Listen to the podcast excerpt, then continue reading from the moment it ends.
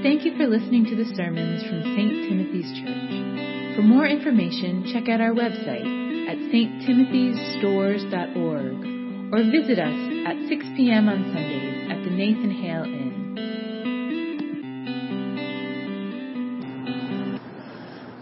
Father, and we do sing and say, Holy, holy, holy are you, Lord God Almighty, creator of heaven and earth. Heaven and earth are full of your glory. Hosanna in the highest. Amen. Amen. Now you guys can take a seat. Except for poor Johanna. Um, so now we're going to spend some time engaging with God's Word. We want to create space for Him, like each week, to speak to us individually before He speaks to us corporately.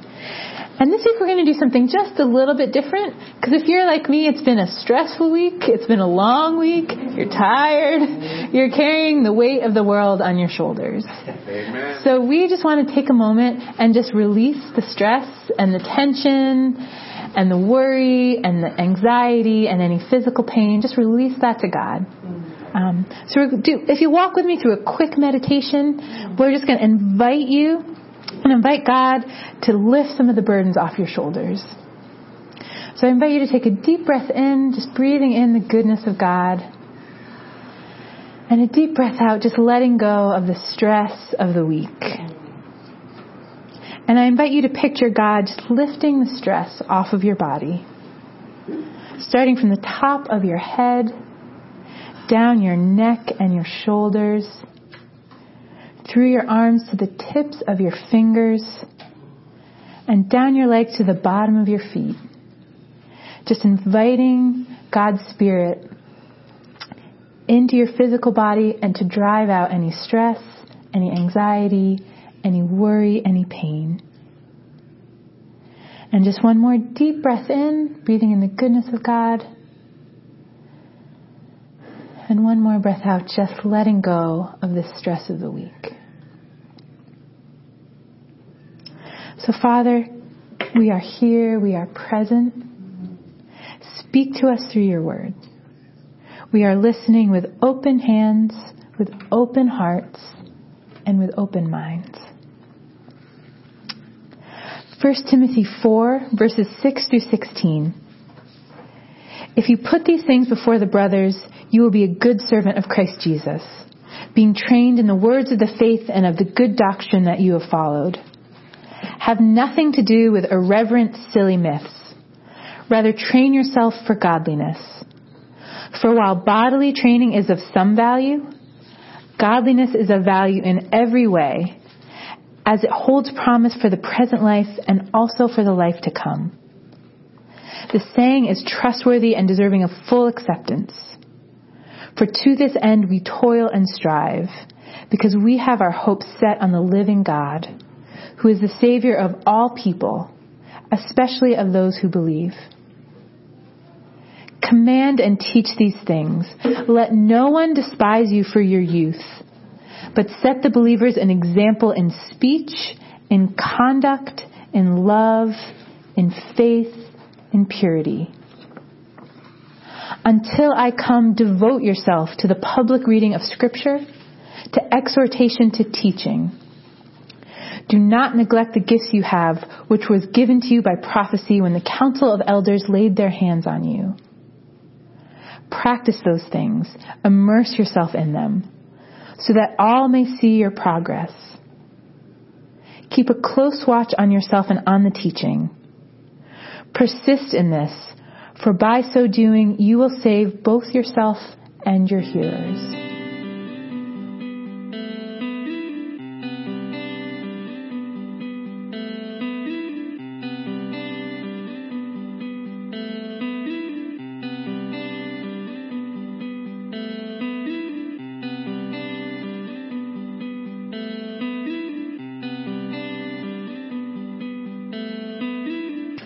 Yeah, we're going to dive back into this letter. We've been walking with Paul through his letter to Timothy for the last couple of weeks. And this time, this time it's a little bit different. So we've seen Paul give lots of instructions and lots of directions and a lot of bit of correction. But here we see Paul give a little bit of compassion, um, a lot of compassion for Timothy. Because he doesn't just address what's going on in the larger church community, he's really addressing what's going on in Timothy. Um, and he spent some time advising Timothy and encouraging Timothy, um, because you can imagine at this point, Timothy's probably a little bit bruised and battle weary. Um, so maybe sort of like the rest of us at this point in the semester, at this point in the year, a little bit bruised, a little bit battle weary from a difficult assignment. Um, correcting and leading a church that may not want correction or leadership from Timothy, um, which is not an easy assignment. And that's why Paul just kind of steps in to give Timothy some really timely reminders. He reminds Timothy that God needs to work in Timothy first before t- he can work through Timothy in the church of Ephesus. So God, what God is doing in Timothy is as important, if not more so, than what he's doing through Timothy in the church. So Paul tells Timothy, lead by example in speech, in conduct, in love, in faith, in purity. Let your life be an example and a testimony of the kind of godliness the people of Ephesus should aim for and can achieve.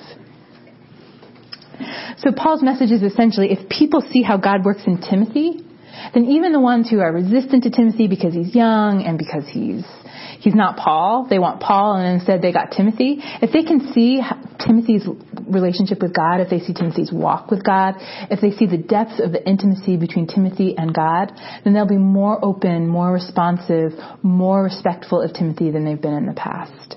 Um, and Timothy can work more powerfully when God is working powerfully in Timothy.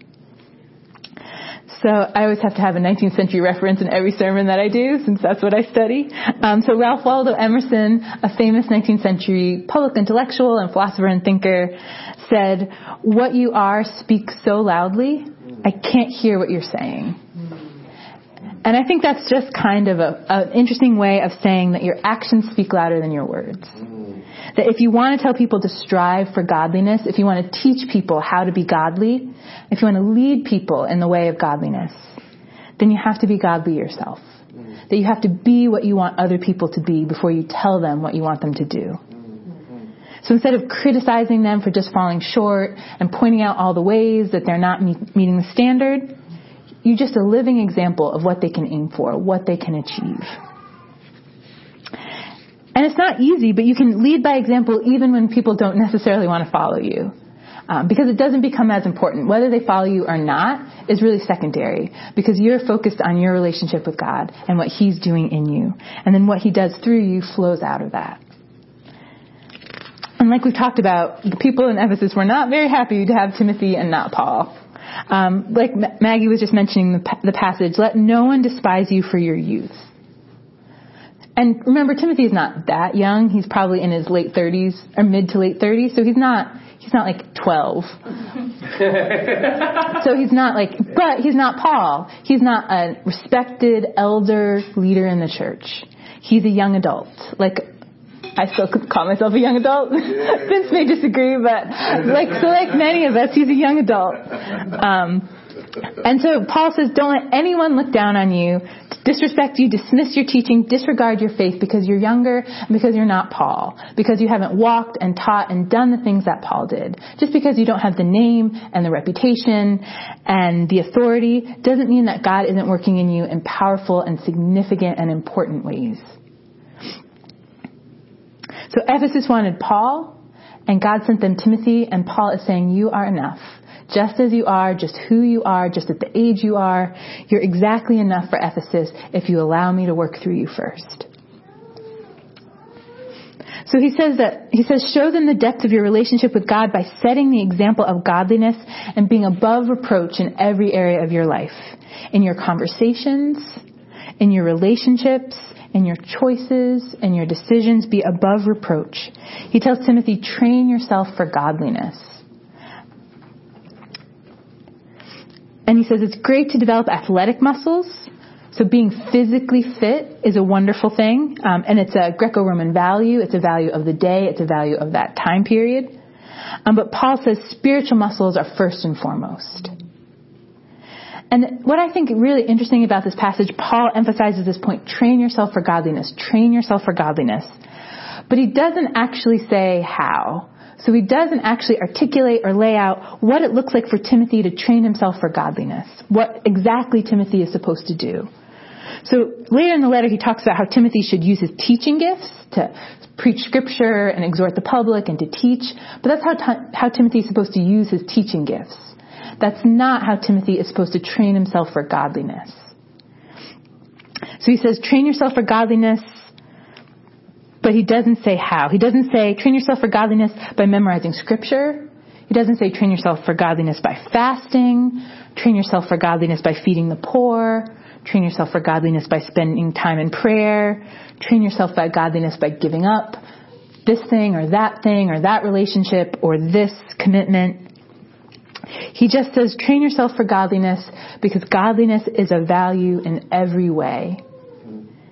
He gives the why because it's a value in every way, but not the how. How the heck do I train myself for godliness?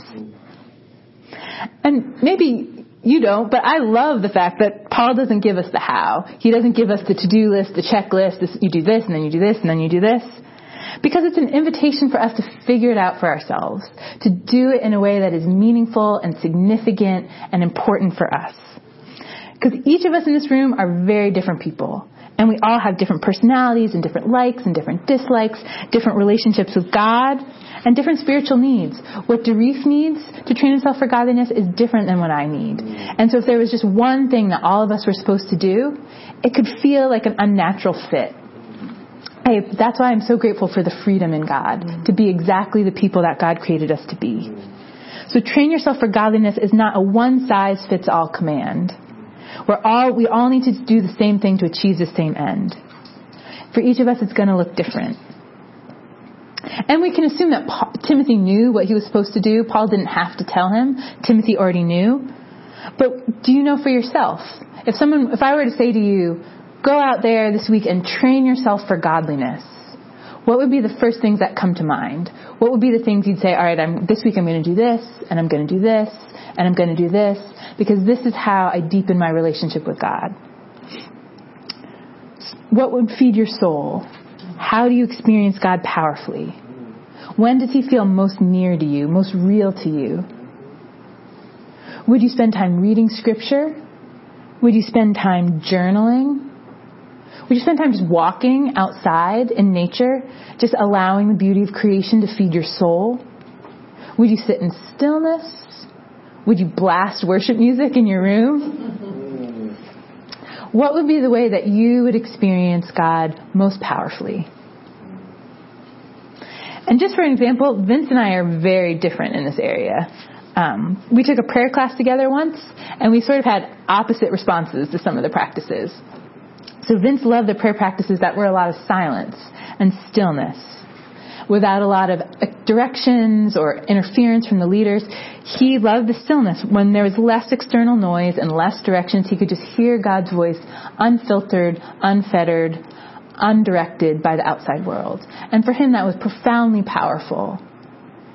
And for me, it was unendingly boring. I just couldn't do it. I'm I'm a, a bit of an extrovert. I like stimulation. I like color. I like stuff. I'm not good at sitting in silence, sitting in stillness, sitting just with no no stimulation, no jumping off point.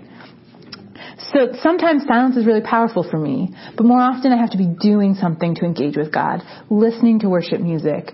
I find walking to be a really powerful time for me to engage with God because my body is doing something, so my mind is at kind of ease to, to engage in conversation with God. Because I'm not thinking, oh, I should answer that email, or oh, I need to go get my laundry out of the dryer. I'm just like, I'm here, I'm walking, there's nothing I can do but talk to God.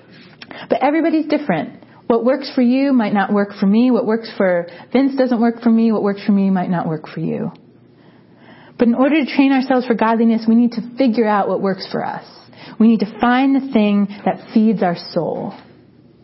The thing we do to train ourselves for godliness, to develop a godly character and godly habits so God can work powerfully in us before He works through us. So this week, spend some time thinking, how do you connect with Scripture? There's so many ways to connect with Scripture. You can read it. You can read it in big chunks. You can read it in short verses, like just focus on a verse at a time. You can journal. I love to journal about a short verse and then I just write down, this word stood out to me because. That's all, sometimes that's all I'll write. You can listen to it read out loud if you have the Bible Gateway app. You can choose a voice and just listen to it in the car, as you walk, just hear the Word of God spoken to you. What is the best way for you to spend time with God in prayer? Do you like silence? Do you like to listen to music? Do you like to pray with other people? Do you like to um, write down your prayers? What is the best way for you to spend time, time with God in prayer? Do you like to pray in the morning and at night? Do you pray while you're walking through your day? What style of music most connects with you? Do you like um, like contemporary worship music, Hillsong or Bethel? Do you like hymns? Do you like instrumental music? Do you just like silence? Do you not need music? Who do you love to serve? Who do you love to get involved with and help? When you're doing this, when you're helping this people group, you feel the presence of God empowering you to do what you couldn't do on your own. And these answers don't have to be the same for everyone, but they do have to be true for you. So we want you to create your own training regimen. Create your training regimen for training yourself for godliness. Because like we said, God does want to work through you. He wants to use your lives and use your gifts and use your heart to bring healing and wholeness and hope into the world. But first, but first, before He does the work in the world, He wants to do the work in you. He wants to bring healing and wholeness and hope to you as an individual and as a person. But how will He work through you? When he's, when he's worked in you, when he's connected with you, when you're rooted in a relationship with God, how will he work through you? In his letter, Paul talks about God working through Timothy by using Timothy's spiritual gifts. So remember, he tells Timothy, do not neglect the gift you have, which was given to you by prophecy when the council of elders laid their hands on you. Practice these things, immerse yourself in them, so that all may see your progress. And like we mentioned before, Paul here isn't talking about how Timothy should train himself for godliness. He's talking about once Timothy has trained himself for godliness, this is how he uses his spiritual gifts to impact the world. And what are spiritual gifts? It's kind of a, a churchy word, a churchy idea. Um, but they're just God given special abilities that we're meant to use to bless God's people. So they're gifts from God that we use to bless the world, to build the church, to to support people, to love people, to love God's people. The special gifts that God has given us uniquely to bless His work, to bless His people and to bless His church. And so we can tell from this verse that Paul has told Timothy what his gifts are. Timothy knows what his gifts are. Paul says that they were given to him when the church elders laid hands on him and prayed for him. And, and depending on your background and beliefs, many people believe that at our conversion, when we accept Jesus as our Lord and Savior, that the Holy Spirit will give us special spiritual gifts to bless the church. Um, and we're not too concerned the moment you get them, where they come from, how you get them, but we're concerned that how you use them, how you identify them and how you use them. Because like Timothy, God has given each of us spiritual gifts and He wants us to use them. So we might not all have the gifts of teaching and leadership like Timothy, but we do have some gifts. And some of you probably already know what they are. You've maybe been practicing them for years. You've maybe been using them to bless the people around you for as long as you can remember. And if you already know, if you've got those locked down, just take a minute and think about how are you using them now? So maybe you used them in the past. Maybe you know you have the gift of encouragement or the gift of hospitality. And you've used them in the past, so you, you're good. But how are you using them now? What does the gift of encouragement look like in your life now? Who are you encouraging? Who are you opening your home to? Who are you supporting? When is the last time you used your gifts? And as you grow in godliness, are there new ways that God is inviting you to use your gifts? Are there new dimensions? Are there new levels? Are there new opportunities that are available to you now that you've been training yourself in godliness, now that you've matured as a follower of Christ? So that's if you already know your gifts. But for many of us, we're still figuring it out. We might know things that we like, we might know things we have aptitudes for, but we're not quite sure what are our spiritual gifts. And maybe we've had them for years and we just don't know it. Because sometimes the last person to know what our gifts are is us. So, and our gifts need to be identified and developed so that we can share it with those who need them. Because remember, our spiritual gifts are not just for us. If I'm, if I've got the spiritual gift for encouragement, I don't just look in the window, in the mirror every day and say, you're awesome, you're amazing, go get it. Our spiritual gifts are meant to bless the world. And so God wants to work in, in us and through us to bless us and bless His church, but we're responsible for identifying and developing our gifts. And so to kind of get that process rolling tonight, we put together just a little list of spiritual gifts. Well, not little, it's eight pages. so little is not the right word. I mean, you should have it with your notes, and if you don't have it, we've got some extras all around here. And just as a note, this is not an exhaustive list.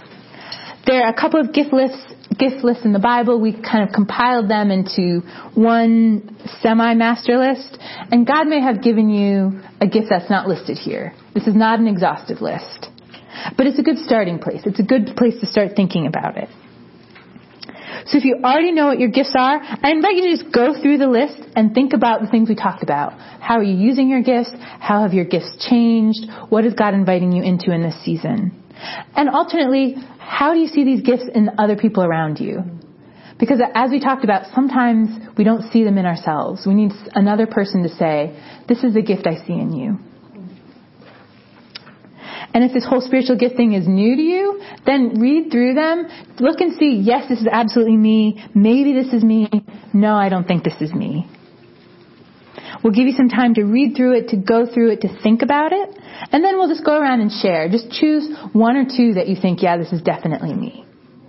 And when we go around and bless you later, we're going to bless you, just as Timothy did when the council of elders laid their hands on them, on Timothy and blessed him with his gifts. We'll do that with you guys. So we'll give you some time. You're already jumping right in, so you don't even need me.